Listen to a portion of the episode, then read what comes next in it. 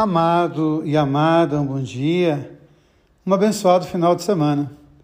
Hoje quero começar a minha oração mandando um abraço para um casal muito querido, Roberto e Otaísa, lá da minha cidade natal. Ele me disse que todos os dias, de domingo a domingo, ele escuta a palavra, ele medita a reflexão, Deus ama você, Deus ama em você. Que faz muito bem a eles. Fico feliz, sinto-me honrado com a amizade, com o carinho. Hoje quero partilhar com vocês essa palavra que é muito interessante. Paulo, quando escreve a comunidade de Gálatas, ele vai tratar de alguns problemas que são muito sérios na comunidade. Há muitas questões a serem resolvidas e é importante a gente lembrar, quando a gente pensa na igreja primitiva, a gente tem a ideia de que tudo era muito perfeito. E é importante a gente saber que na nossa vida nunca nós seremos perfeitos, nunca nós estaremos satisfeitos. Só seremos satisfeitos quando nós atingirmos a plenitude de Deus. Dizia um místico que a água só não seca quando ela é mergulhada no mar.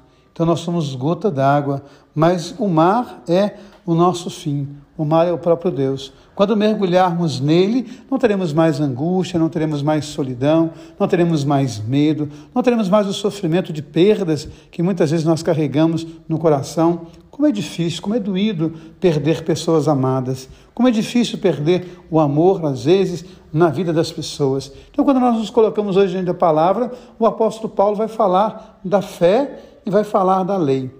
E é muito interessante como ele usa a expressão que a lei era uma pedagoga, a lei ensinava para que a gente pudesse alcançar a fé. E Jesus Cristo vem nos trazer a salvação não pela lei, mas pela graça, mas pela fé. Isso é muito importante a gente tomar ciência disso, porque ao mesmo tempo que o apóstolo Paulo diz isso, Jesus vai dizer o quê?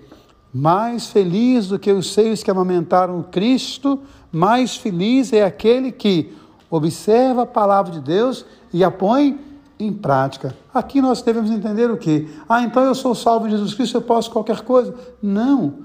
Quanto mais eu tenho ciência e consciência do amor de Deus, mais eu vou praticar a lei. O que é a lei? O amor a Deus e o amor ao próximo. Quanto mais eu tomo consciência da graça de Deus na minha vida, mais e mais eu sou convidado mais e mais eu me convenço de que eu preciso viver a lei, que eu preciso viver esse amor, que eu preciso viver essa graça, que eu preciso testemunhar o amor de Jesus Cristo.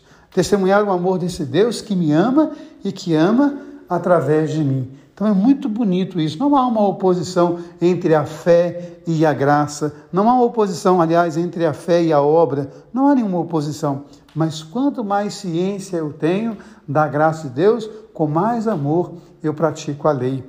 Não devo fazer as coisas para que Deus me ame. Veja bem, essa é a grande diferença. Falo sempre isso com minhas catequistas aqui na paróquia. Eu não tenho que fazer para Deus me amar. Eu faço porque Deus me ama. Esse é o grande segredo daquilo que o apóstolo Paulo escreve aos Gálatas, escreve para você. Esse é o grande segredo daquilo que Jesus ensina no Evangelho. Bem-aventurado é aquele que toma posse da graça de Deus e por isso pratica o amor. E aquele que pratica o amor porque toma posse da graça de Deus. Deus ama você, Deus ama em você. Amém.